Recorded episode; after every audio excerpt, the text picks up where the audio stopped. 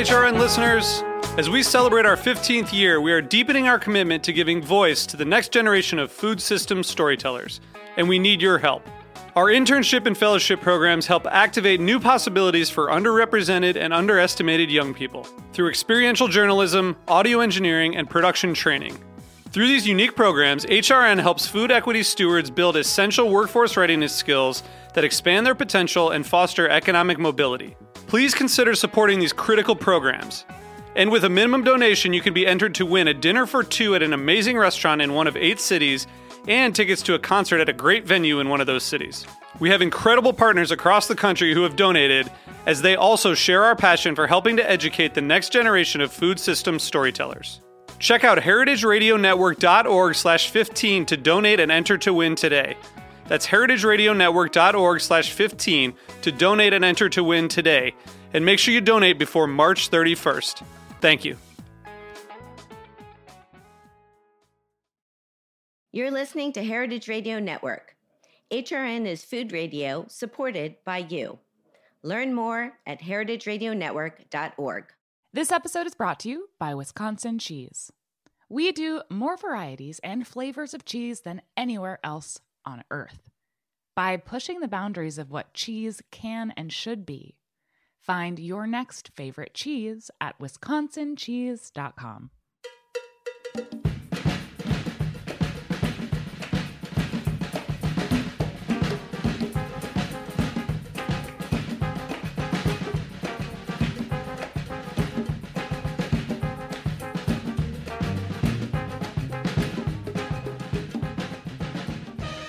Well, hello. Welcome to All in the Industry on Heritage Radio Network. I'm your host, Shari Bayer, and it is Wednesday, January 11th, 2023. Happy New Year, everyone. I hope you had a really great holiday season, and I'm so excited to be back. And this is our 344th episode of this series, which is dedicated to behind the scenes talent in the hospitality industry. Today, my guest is a fabulous executive pastry chef who is based in Brooklyn, New York City, and I will introduce her fully in a moment. First, as I do on every show, I will start out with my PR tip, and then later we will have my speed round game, industry news discussion, solo dining experience, and the final question. As the founder of Bayer Public Relations, I'm going to tip the show off with my PR tip of the week. So today's tip is to always have dessert.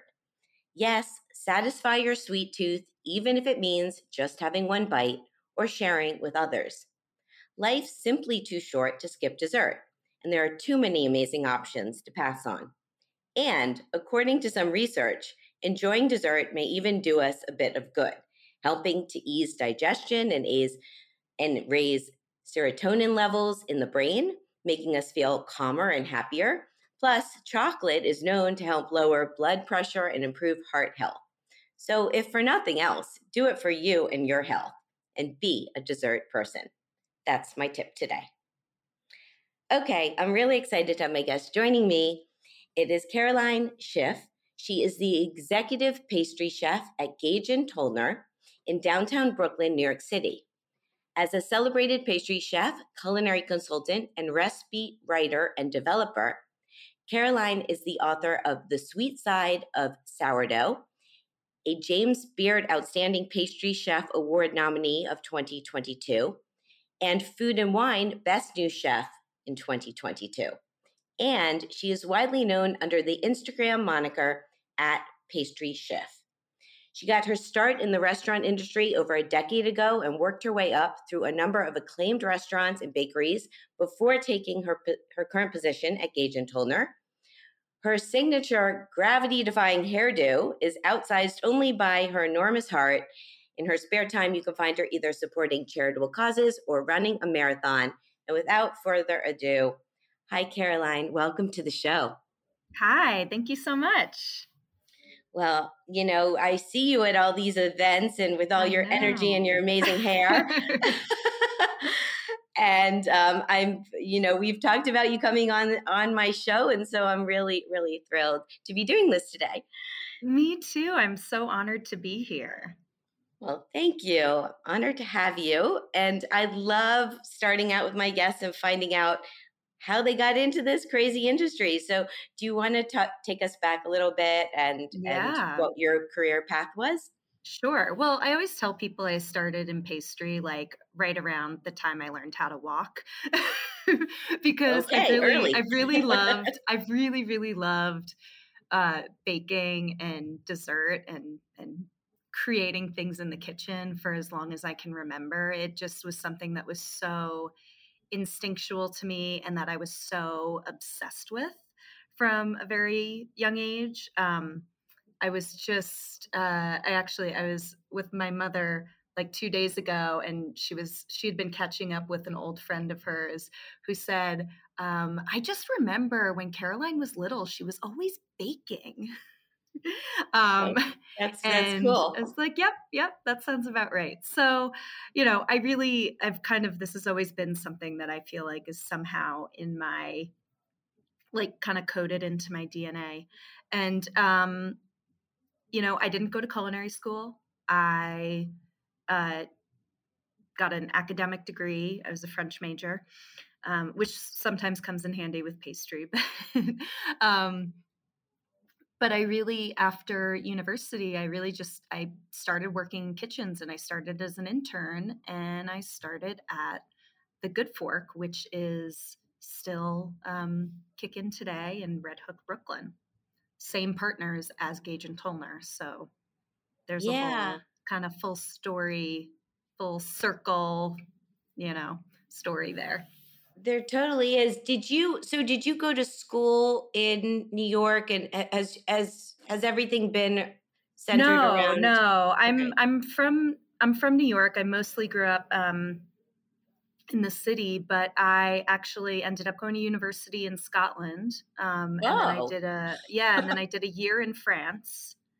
And wow. um, yeah, I loved it. It's it's we're actually prepping here for like a Scottish Burns night dinner in the coming weeks and I'm so excited. I'm I'm I'm not Scottish at all.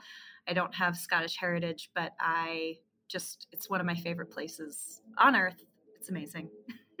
so what was it? So why did you decide to get a job or uh, like make it a career, go get it or at the time you were at the Good Fork where you just Yeah let me kind of testing the waters let me see if i like this i think for me like i'm i'm i'm a i'm a very very passionate person and i put so much i also i, I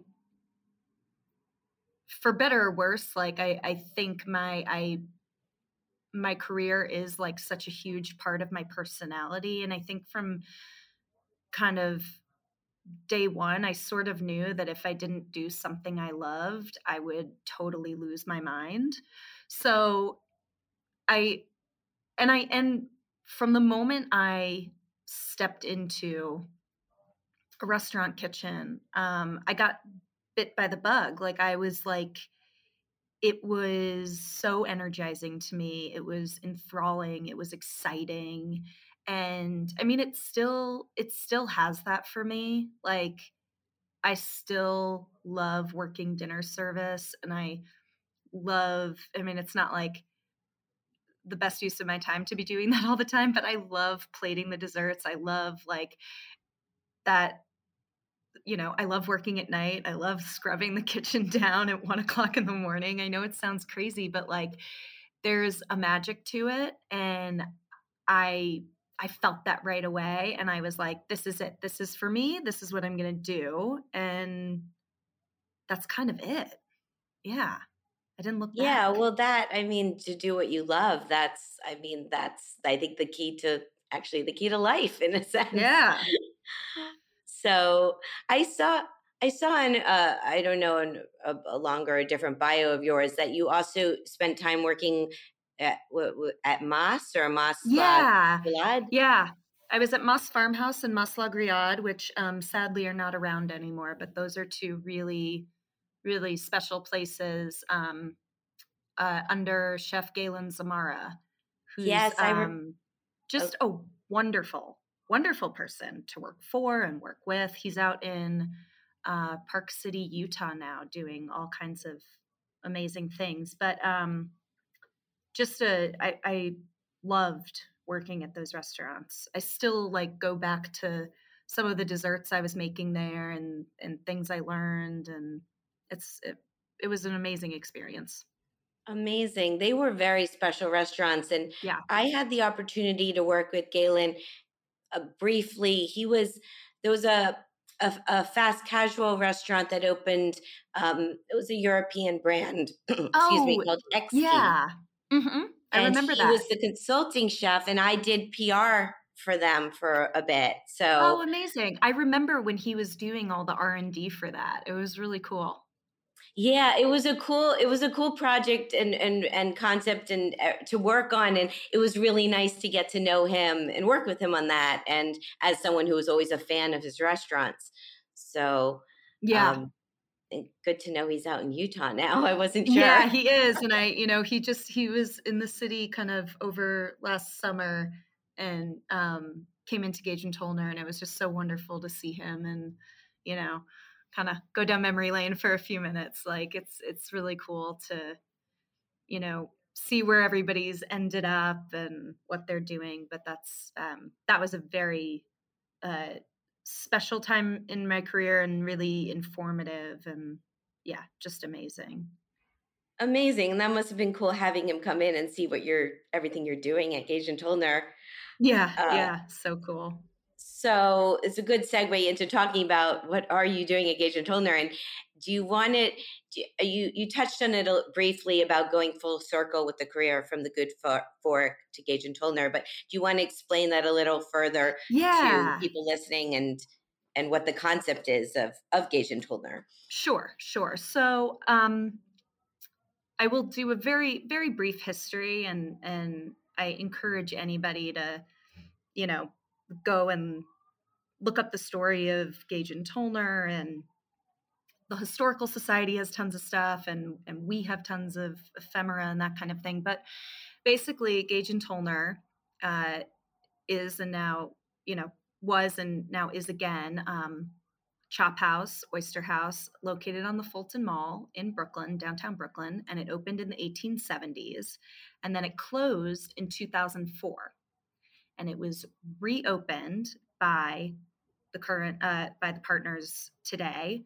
Um, Sohui Kim, uh, her husband Ben Schneider, and St. John Frizell. So they reopened it. We were originally supposed to open March 2020.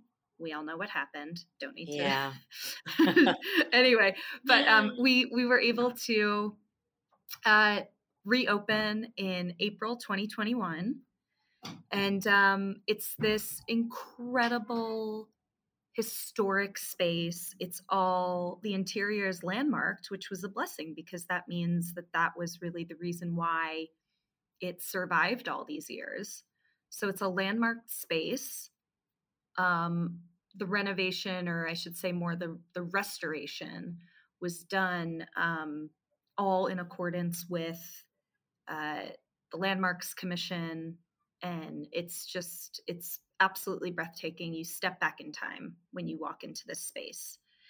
And, um, you know, because it's landmarked and because it's just so, so special, I really don't think that anything could exist in this space other than Gage and Tollner. So it really took um, a very special group of people who were dedicated to bringing it back and doing it justice and really respecting the history and and also bringing a bit of new life into it. So um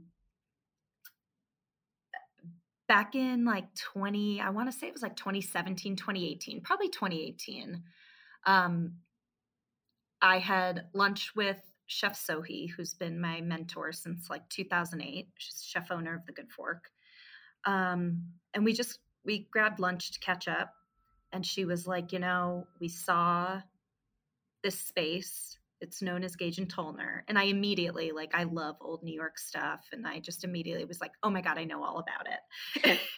and she was like, I think we're going to try to do it. You know, she was like, Ben and I are going to try to do it with St. John, who I know just as long as them because he worked at the Good Fork when I was there while he was opening Fort Defiance. So I immediately was like, I I have to do that. I have to be part of this. Like I am in. Um, and that was the same conversation where we talked about a baked Alaska, which is also funny because it was like literally there was nothing. this the restaurant was just a maybe conversation at that point, but we were like, oh, there's got to be a baked Alaska on the menu. Of course. So, yeah, so that's how I I you know ended up kind of back with the same wonderful folks after whatever 15ish years it's it's great i mean there's so much in that and it's it's all all such a great story and the history of the restaurant and the and bringing it back and i have to say when i when i went in um, for the first time and i was looking back i talked about my solo dining experience of going to gage and tollner it's on my episode 298 if anyone wants to go back it's um and it was from August 2021, so a couple months after you're open. And I was just, I loved my experience. I was at the bar. I went and was a walk in, and it, and just the vibe and the energy of the place. It's just so special. And the meal um, was incredible. And I, on that meal, ended up getting your coconut layer cake, mm. which was mm. to die for. Um, and I've come back since and had the baked Alaska. So oh, good, good, good. yeah, yeah. No, no. It's um, your desserts are your desserts are fabulous, and oh, this you. is a good segue into my question from my last um, uh, my guest on episode 342. I asked him to ask you a question. So I had on Markus Glocker, the chef and partner mm-hmm. at Koloman which is a contemporary French restaurant blending Parisian creativity and Viennese tradition in New York City's Nomad neighborhood. And he wants to know what's your thought process for the desserts you currently have on your menu, and how have you developed them and brought them into now. And he noted that he's all about dessert. He he actually thinks it's the most important part of the meal. Every time he goes out, he has to have dessert. And um, he was and he was noting also a little similarity between Koloman and and Gage and Tollner a bit with taking like all the years of of recipes and like how you make them for today. So yeah, well, I think like the way I approach the menu is there's a couple things happening. There's the um, there's the historical aspect, which I am so into, and you just you can get so much inspiration from old menus. You know, the baked Alaska is a Victorian era dessert.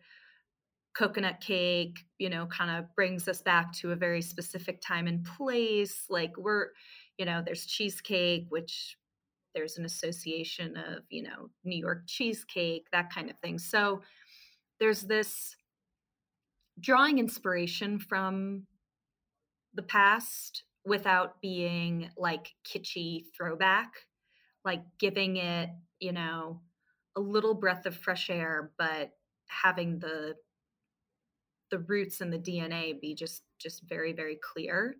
So i really love um you know going back and then kind of thinking about okay what's my touch that i'm going to put on this? So there's that historical aspect and also in terms of gage and tollner for the whole menu it's you know it's about looking back getting inspired um, paying homage to all of that and then you know giving it that that sort of new touch, I guess. Um, and, you know, and as chefs, seeing ourselves in the menu, you know? Um, so there's that side of it. And then there's um, seasonality, which is always uh, driving force for me. And that, that really goes back to um, my time at Mas with Galen, where I mean, he was so dedicated to having somebody go to the green market every single day that it was open and getting everything there. And, you know, you would, he would have us like it's it's where I started making like lists of like things that were coming in soon and things that were going to go out of season and you know strawberries are coming in so where do you know how do we want to showcase the strawberries that kind of thing really being like super driven by that um, and I still think that way with certain dishes on the menu. You'll see certain dishes change seasonally and others you won't. So I've kind of like struck a balance you know, between those two things. And then the other thing that I think about is just what do I want for dessert? And it's really yes. personal. And people are like, oh, where did you get the idea for like those three flavors in the baked Alaska? And I'm like, those are just my favorite flavors of ice cream. There you go.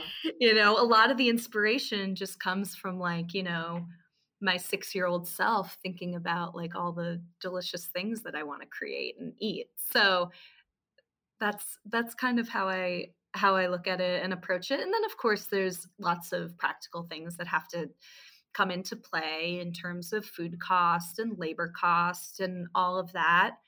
Um, but from like a from the whimsical standpoint, that's where that's where I kind of approach it. Yeah, well, that's that's great. Do you did you start doing celebration cakes at the the launch or relaunch or or is that something you've added on? We added that on maybe a couple months in. and I did that because um one I I love making layer cakes and I so I was like great like you know opportunity to make fun birthday cakes and you know whatever anniversaries whatever people are celebrating.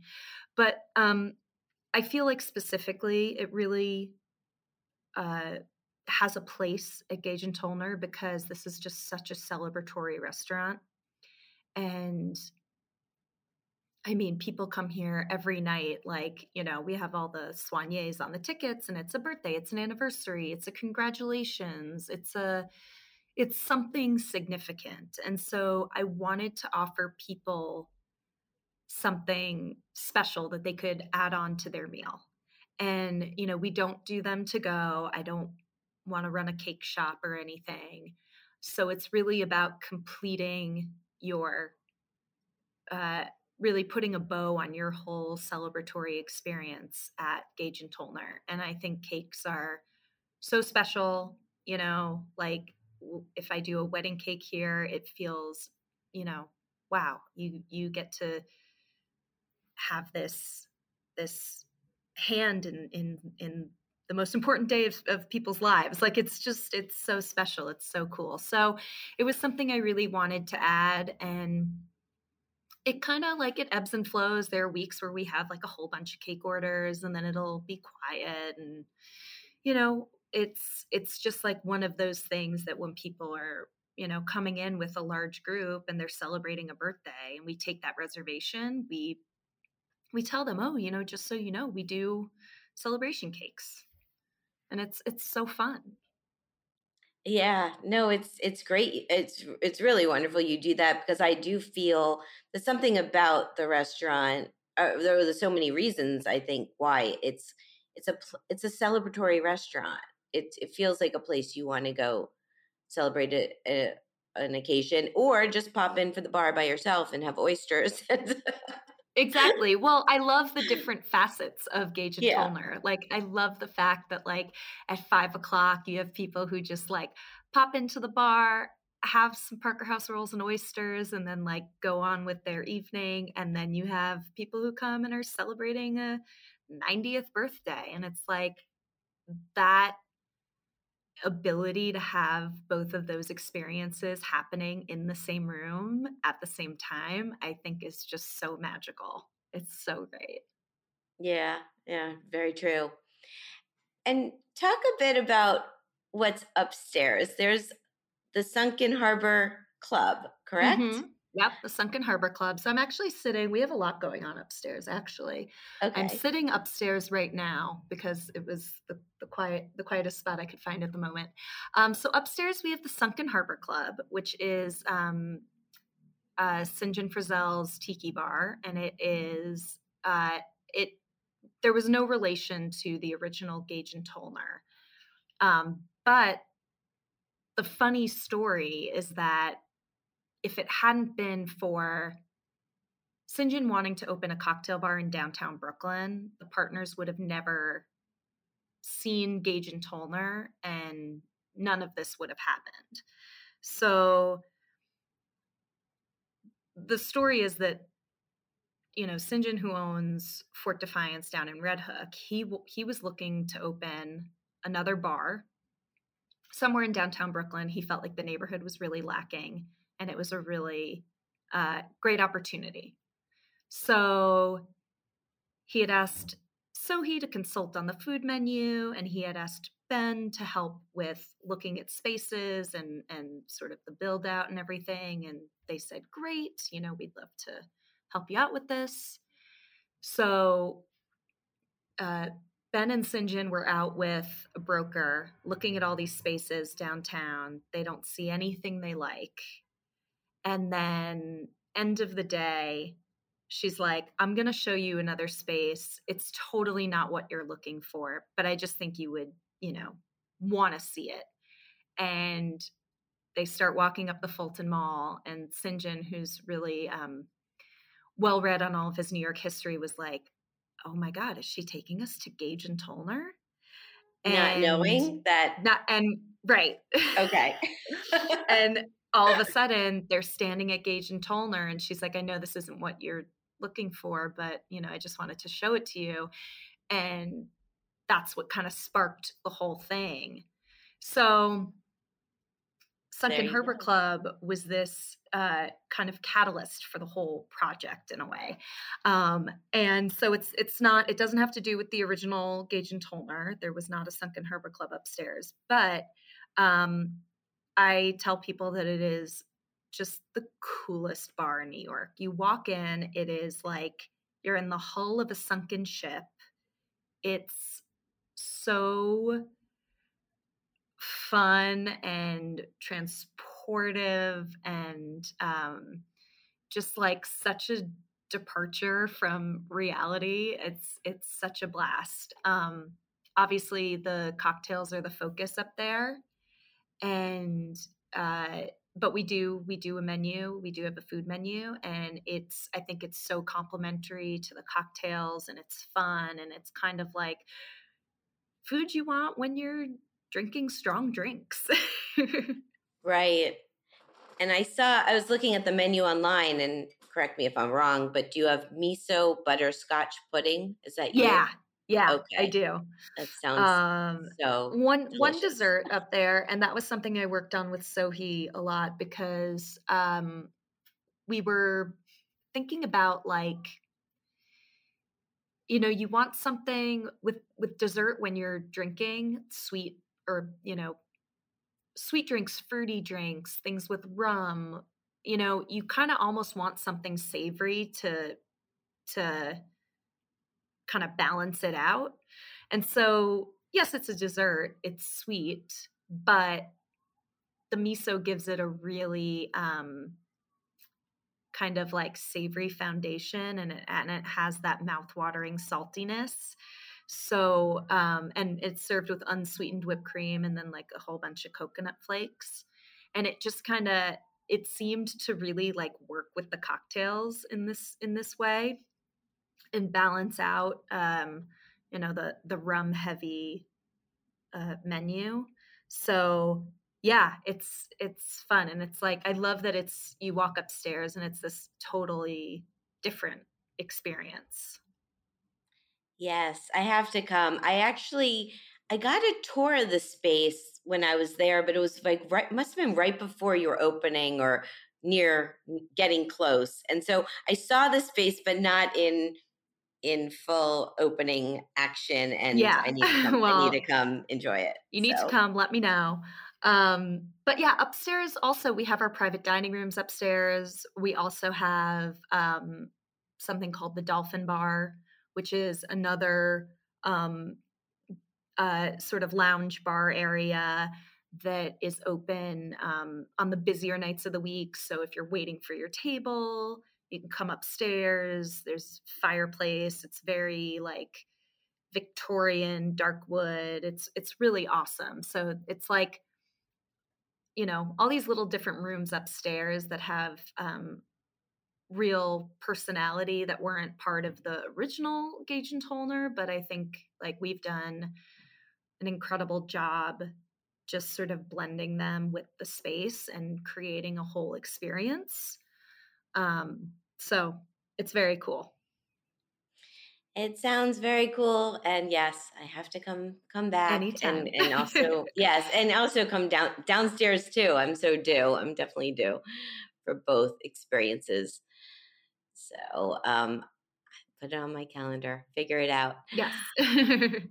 And um, before we take a break, just one more question I'll ask is uh, what advice would you give to someone out there listening or who wants to be a pastry chef and follow in a career path like yours? Um, my my one piece of advice, or you know, I think the number one piece of advice, because I have lots. Yeah. Um, is find a mentor. You know, find somebody in the industry who you one really admire, but more importantly, that like you click with. Um, and and you know foster that relationship and um, you know lean on them when it's appropriate and when you need to and tell them what you are excited about and want to do with your career um, mentorship is is so so powerful and important and um, i you know i was very lucky to find an amazing mentor early on uh, who's i still get to work with today um, but it i i feel like that's like the number one thing that has been sort of from from day one has been like a kind of north star for me in terms of my work Yeah, well, I love that. And that's a great note to end on here and take a little break. So we will do that and we will then come back. We'll play my speed round. We'll talk some industry news. I have my solo dining experience this week and the final question. So stay with us. This is All in the Industry on Heritage Radio Network. This episode is brought to you by Wisconsin Cheese. Wisconsin, the state of cheese, makes half of the nation's specialty cheese and wins more awards than any other state or country. Our heritage and traditions, master cheesemaker program, and the American propensity for innovation all put Wisconsin on the cutting wedge of cheesemaking. With over 600 varieties of cheese to choose from and 5,500 national and international awards and counting, get ready to turn your refrigerator into a trophy case. Enjoying a Wisconsin cheese is basically like winning a gold medal in culinary achievement. Set your mind at cheese. When you bite into a wedge of Wisconsin Wonderful, you know it is made with the ultimate skill and passion possible. Find your next favorite cheese at wisconsincheese.com. Welcome back to All in the Industry on Heritage Radio Network. I'm your host, Shari Bayer. My guest today is Caroline Schiff. She is the executive pastry chef at Gage and Tollner and at Sunken Harbor Club, which we just talked about, which is upstairs of Gage and Tollner. And they're both in downtown Brooklyn, New York. So, Caroline, it's time for my speed round. Uh, what this Ooh. is is I'm going to name a couple things, and you get to pick your preference, such as chocolate or vanilla. okay oh i'm ready I'm like, Good example for you. Yeah. Well, well chocolate or vanilla? Yeah. I want to know. Oh, I That's actually, my sample, but contrary to what people might think, actually vanilla because it goes with everything, and it's and good vanilla is so good. I I I hear you. I'm a chocolate girl, but but I get it. I get it. Yeah, listen, that was that was like the hardest question you could have asked me. so. Well, that's always been my sample, but I had to find out from you because yeah. because. Okay, so here we go with the rest. Eat in at home or eat out at a restaurant. Oh. I think at the end of the day, eating at home. Yeah, there's something so nice about that, especially if you spend a lot of time in restaurants. There's a, a comfort to eating at home. Yeah, I could see that. Okay, indoor dining or al fresco dining? Indoor. Indoor. I love being part of the the whole scene and ecosystem of the restaurant. Yeah. You know, it's funny because uh, since I've been asking that one, I don't think anyone has like said that is the reason why. But as soon as you were saying it, I was like, yes, completely makes sense. Like yeah, the energy like of I, the I want to absorb that energy. Like Mhm. I I mean, I, I I love, you'll see, like if you come on a night where I'm working, like I always come out and walk around the dining room. Like I just, Yeah. I have to. I love to like say hi to people if I know them or not, whatever. Who's this lady walking around? Um, but I just, yeah, I just want to feel that energy. It's magical. Magical. Okay. Wine, beer, cocktail, mocktail, or champagne? Oh, well, since you gave me champagne as an option, champagne all the way. But if you hadn't given me that, I would have said wine. Okay. Tasting menu or a la carte? a la carte. Small Yeah. plates or large plates? Oh. I feel like large plates, and I'll tell you why. Because every time there's a small plate and it's something I really love, I just always wish I had like way more of it. So I feel like I'm a I'm a large plate kind of gal. Okay. Good reasoning. Communal table or chef's counter? Hmm. Chef's counter. Tipping or all inclusive charge? Oh, that one is I mean, obviously that's a very loaded Yeah. debate that we discuss all the time. In an ideal world, it would be an all inclusive charge that ensures that the staff is all getting a sustainable, livable wage Okay. Well said. and health insurance. yeah, that's this is the one of my one in this game That's that tricky, always yeah, people. it's a tricky one. Yeah, Yeah, it's not a it's not really a short answer, even though it's in the speed round. yeah. Okay, I have a couple more. Baked Alaska or coconut layer cake? I had to. oh, you're asking me who my favorite child is, which is Baked Alaska. Oh, okay. All right, I kind of got that at the beginning of the show. But, I um, mean, you cannot compete with the Baked Alaska. yeah, yeah. it's it's it's quite something. Okay, wearing your hair up or wearing it down, or you kind of wear it up down. It depends when you, you know, if you see me out because we run into each other a lot, like I do a kind of half up, half down thing. Yeah, But that's what I'm um, usually just because it's so, it's, you know, it's got its own zip code, I do uh you do. Yeah. Was, is your hair was your hair always like? Did you always have big hair like as a child? Yep. It's always been big and ha- has a mind of its own. Well, it's a signature and it's is, fabulous. yeah. I mean, Oh, and you own you. it. I love it. Thank you. Okay, two more: cheese plate or dessert. Dessert, duh. But Uh, listen, I love, if I, I mean, cheese is like my favorite food that's not dessert. So that's a hard one for me. Close second there. yeah. And the last one's Manhattan or Brooklyn. Brooklyn. Even though I, you know, I was born in Manhattan, I spent much of my youth in Manhattan, but now it's, you know, Brooklyn because I have my whole community here, you know? I know my neighbors, lived in my neighborhood since 2008, you know? I have a whole like kind of universe here. It's nice, yeah. Yeah, As as yeah. as I say that from my Manhattan apartment. but I feel half. I I think half the people I know live in Brooklyn. I mean, Yeah. it's- and for good, you know, it's kind of split between, and good reasons for both. So Yeah, but you know, my family's in Manhattan, so I kind of get the best, best of both worlds, you know, and you're just a subway right away.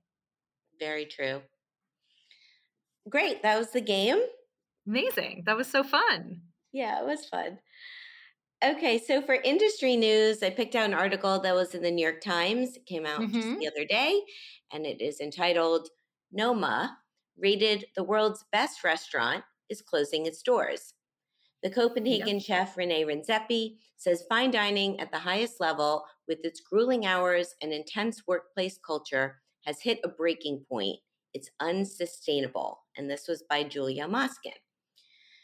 So this was the big news, I'd say, of the, of the week. Um, I would guess probably anyone listening to the show knows of Noma and knows of Rene Redzepi and the influence this restaurant and he has had on the culinary industry and other chefs and other restaurants. And um, yeah, it's a big deal that he's he said he's um, going to be closing regular service at the end of 2024 and noma will become a full-time food laboratory developing dishes and products for its e-commerce operation noma projects and the dining rooms will be open only for periodic pop-ups which they do their pop-ups and his role will be something closer to chief creative officer than chef um, i've been very fortunate to have been to Copenhagen now twice, and I went once to the MAD conference, which he had, I think, co-founded or was like mm-hmm. his his. Um, it was an incredible experience being there, and that time I was there for the MAD conference in 2018. I dined at Noma uh, with some friends, and it was the vegetable season because um, they have the three seasons they do through the year, and it was extraordinary. Uh, so um, I have a reference point. I feel very lucky that I had the opportunity to go there, and um, and uh, yeah, there's a lot to talk about here. But so so, what's your what's your feeling of of this? yeah, well, obviously, I mean, this was like huge huge news that we've all been we've all been talking about over the past few days.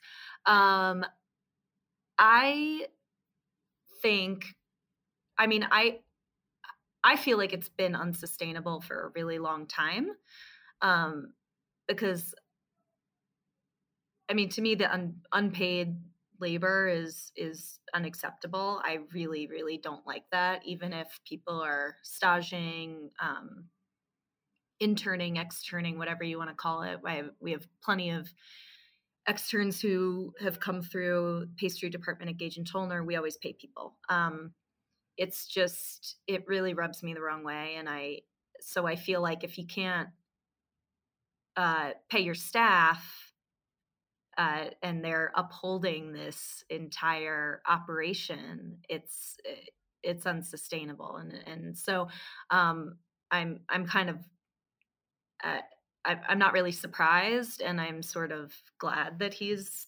like saying yeah this doesn't work. Um and I, I just don't think that you need to have that kind of rigid back-breaking labor to put out amazing food. Um i would never want anybody on our team to be working like that and and be so so burnt out and isolated within their station you know only making what was that she was making those like fruit leather beetle um yeah. things in the article and it's like that was all she did like there's no it's so isolating you're not you're not cooking you're not uh learning you're not really getting mentored you're just sort of uh part of this machine and expected to be perfect and it's it's so punishing and i i don't i don't want that to be uh part of our industry that's just it really it's i don't like it and and that's not to say that like there weren't that that noma didn't make incredible incredible contributions to um, you know, creativity and uh, fine dining and the way we see and use ingredients and all of that. But things have to be sustainable, and sustainability has to start with the team and the people who run it. And if you can't pay them and you can't give them, uh, you know, 40 hour work week give or take and a living wage and health insurance or some kind of some benefits like that's not it's not sustainable and it's also not hospitality in my opinion because hospitality's got to start with your team.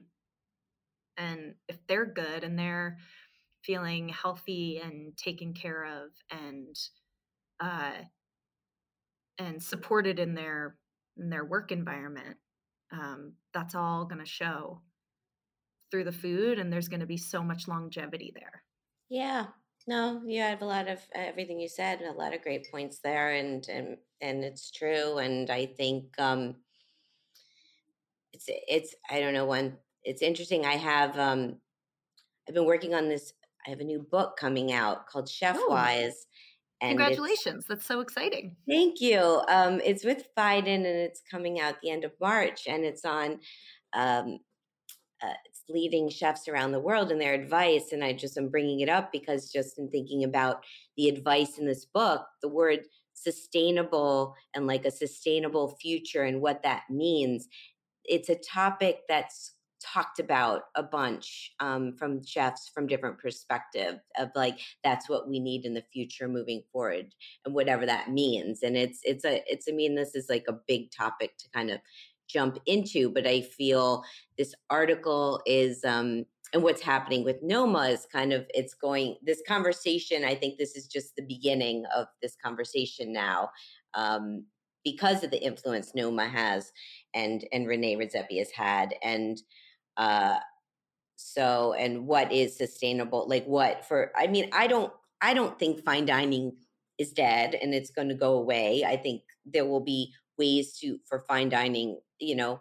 There's places that have been like the french laundry or you know that been been around for a long time and and i don't know places figuring out formulas to work and noma did work for a long time or it seemed like it worked um and i think um people wanted to go work there and intern there, which for a while was it talked about how it was just um, they provided a visa, but they weren't paying mm-hmm. their interns. Um, because it was that thing you can get on your resume. You said I worked at Noma, and that went that went far for careers. But but having a I don't know, you know, a welcoming or a, an environment that you want to that you feel uh, a part of the team, not just a part of the team, but you feel like it's a happy environment. You know, the hospitality, I guess, in the kitchen and around, and and um, and and also learning, as you touched on, like learning more than just one task, let's say.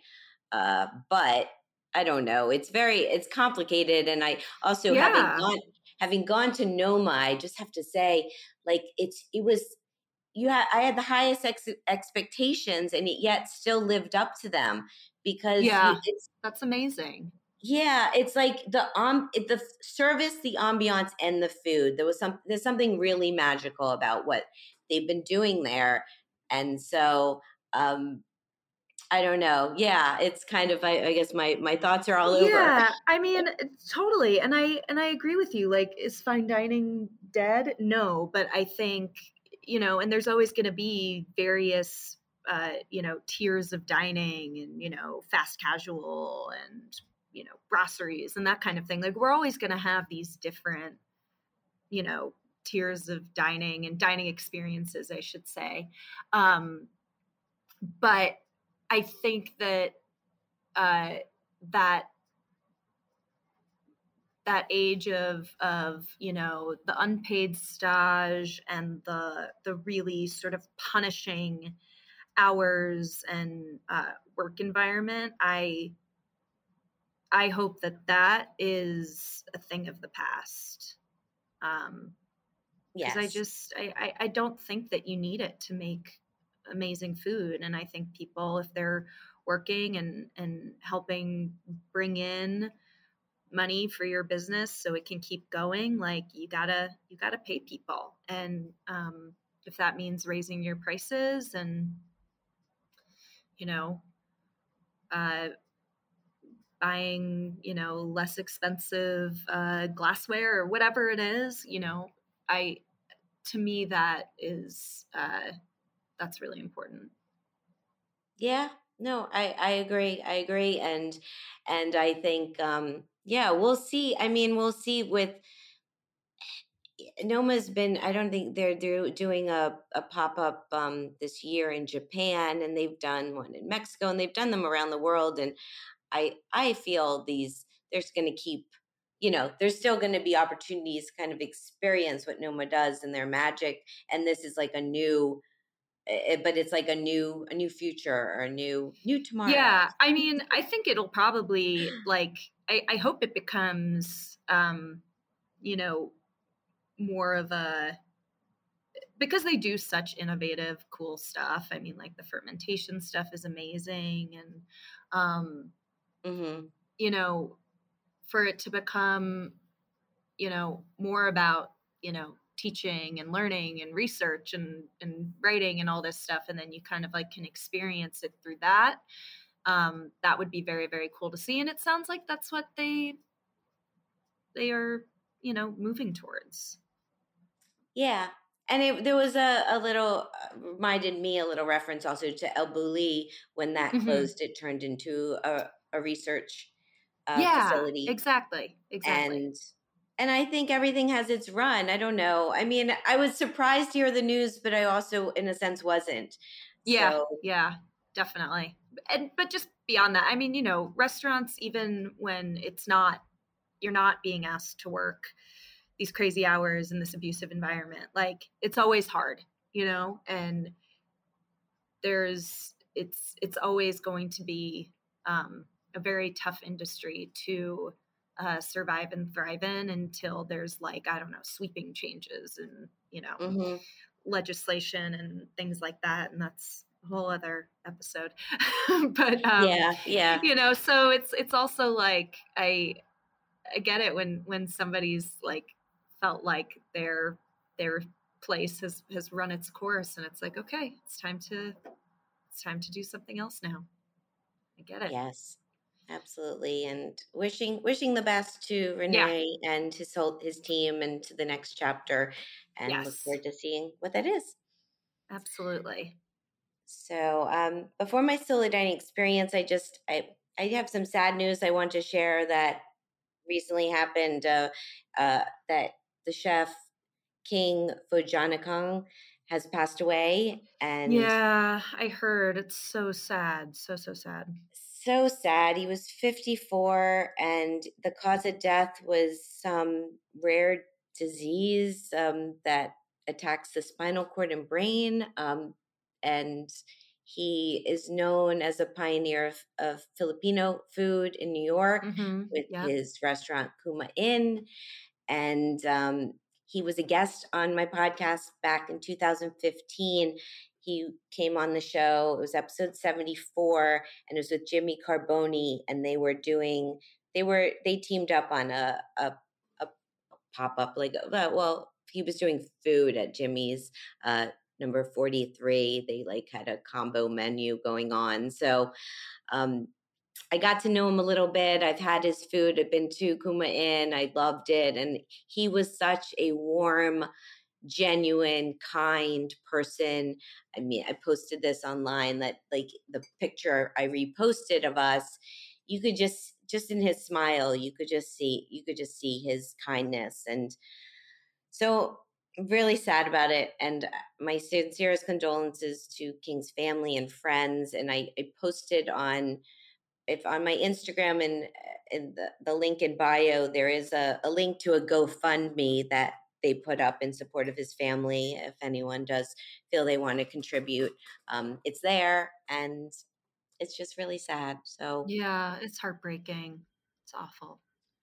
So yeah, um, okay. I just had to put that out there, and um, it's a lot. Okay, so for my solo dining experience this week, this week I went to Torrisi Bar and Restaurant. So here is the rundown. The location 275 Mulberry Street in the iconic Puck building in Soho, New York City. The concept is a new Italian restaurant from the creative forces at the Major Food Group.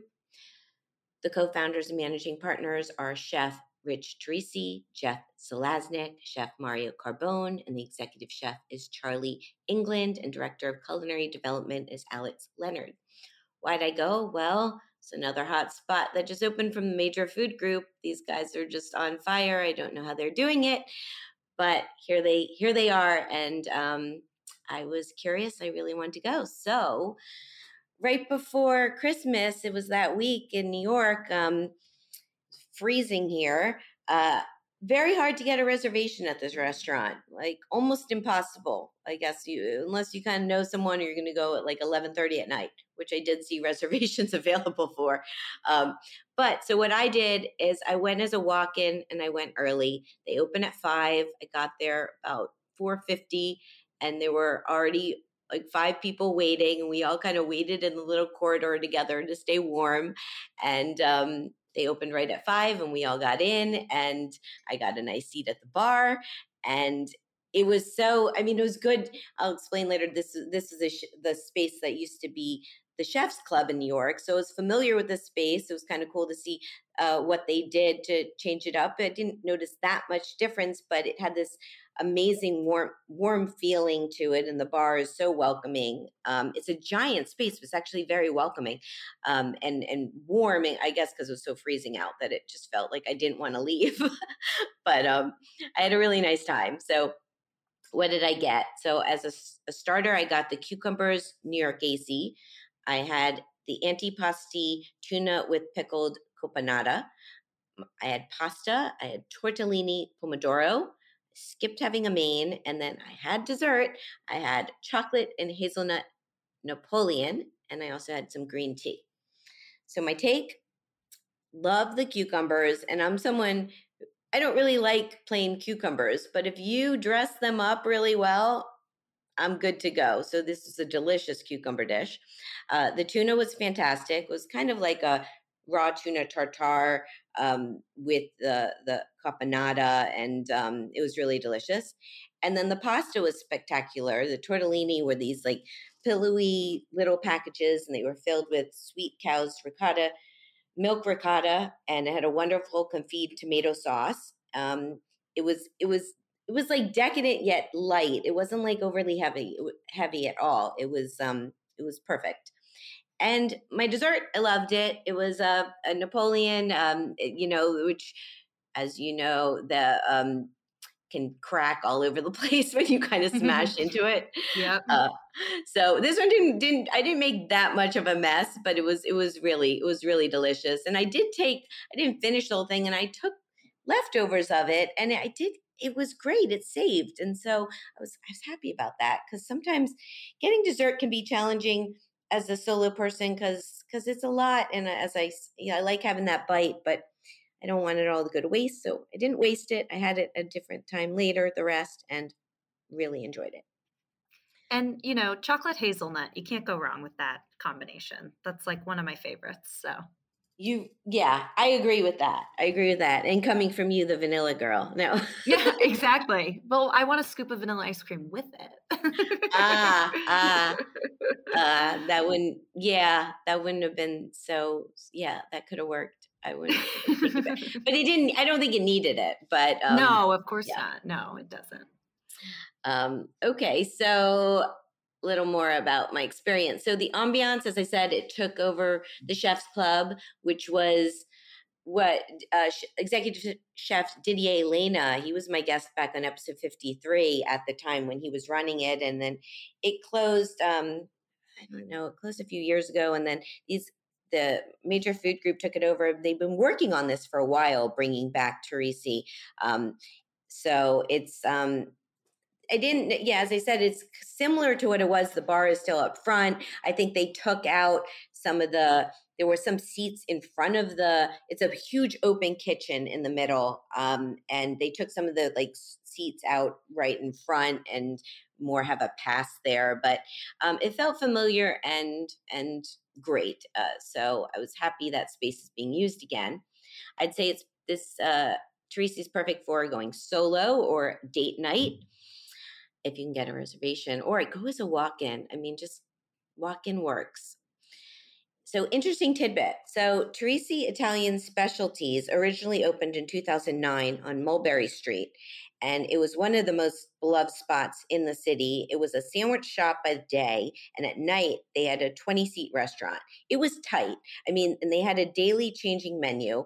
And I think initially when it opened, it was $50 um, for, I guess it was a prefix. And um, it had closed in 2015. And I remember I went, I think I went twice. I think I went once solo and once with a friend. They didn't take reservations, so you had to get in line and wait. And it was a really popular spot. So this is like the new version of it, which is like different yet the same. So it's really it's it's great to have it back. And that was yeah, my kind of jumped into my personal fun fact was about having dining there, and also I remember the space being so tight and the bathroom being like downstairs, like kind of like these like little little staircase and going down. It was just it was almost the it was completely the opposite of this new space actually, as I think about it. But still stellar food. So the cost of my meal um, at the new Torrisi was $93. That's not including tax and gratuity. Would I go back? Yes. And their website is majorfood.com and Instagram, Major Food Group. So there you go. There you go. Hot, new, hard to get into restaurant in Manhattan. um, okay, so it's time for the final question. Okay. So my next guest is Andrew Chason, and he is the co founder of Fresh Management, or it's MGMT. I'm going to ask him how if he does do that management pronunciation. Mm-hmm. Um, but he represents some of the biggest and most influential people in the food world, including Jose Andres, Aaron Aaron Sanchez, Carla Hall, Roy Choi, and he used to be, he was formerly the head of culinary at CAA. Um, so he's been he's been working with culinary talent a long time. Uh, so, Caroline, what would you like to ask Andrew? Um, okay, so I was thinking about this because I, I, a good manager is just is so important, and like, I mean, I have amazing, amazing manager. Um, and so I know how valuable uh, uh, good management is. Um, so what I would love to know is um, with with so many clients, or you have you know your your handful of uh, chefs you represent. How do you um, go about kind of creating and curating, uh, you know, uh, specific, uh, you know, deals and partnerships for them? Like, how do you go about making it um, really like their brand? And and what what does that entail? Like, what goes into that? I'm sure that's like a massive question that's going to take him like an hour. I'll just start the show with that. Thank you. Yeah. just basically tell me how you do everything. well, I'm, I'm I it, hope to find out. Yes. Yeah, but it is it's a talent, um, and uh, yeah, I would just love to know more about kind of um, personal personalizing um, all of these partnerships and uh, deals and media things that that come our way. Like, how do you kind of really get to know your your clients and and make something special for them? Great question. Great questions. I will ask and find out. I'm and I will listen. I can't wait. Thanks. I'm really looking forward to having having him on. We've I've talked about it with him for a while and finally got a date on the calendar. So um, yeah, I look forward to chatting with him and uh, hearing what he has to say. So that's the show. Um, thank you so much for joining me. It's been such a pleasure and I'm just in I'm pretty much in awe of your career and everything you're doing and also I didn't had in my notes to mention that you were recently on GMA Good Morning America and I loved yeah. your segment and it's just it's amazing you. to see you everywhere and doing what you're doing and bringing joy and sweets to the world. So thank you so much. That means the world coming from you. And this has been an absolute, absolute joy and pleasure. And come visit us, Gage and Tollner, anytime. I will, and everyone else should too, because you'll have a really great time if you go. I trust trust us. so congratulations, and I look forward Thank to seeing you. you soon. And uh, stay well. You too. Bye. Bye. So, my guest today has been Caroline Schiff. She is the executive pastry chef at Gage and Tollner. And you can find out more at their website at gageandtollner.com and follow her at Pastry Schiff and at gage.and.tollner. And you can follow me at Shari Bayer at Bayer PR and at All Industry. My Facebook page is All in the Industry, and my websites are BayerPublicRelations.com, ShariBayer.com, and AllInTheIndustry.com. All of our shows are archived at heritageradionetwork.org. We are also on iTunes, Stitcher, and Spotify.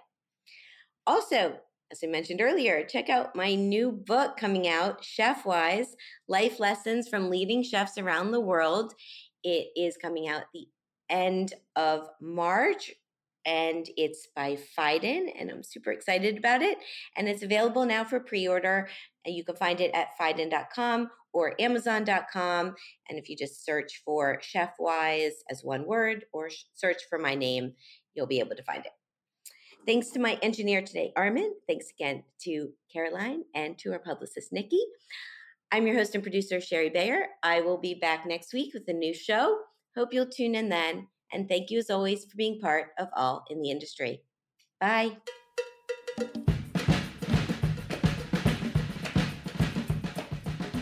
All in the Industry is powered by Simplecast. Thanks for listening to Heritage Radio Network, food radio supported by you. Keep in touch at heritageradionetwork.org slash subscribe.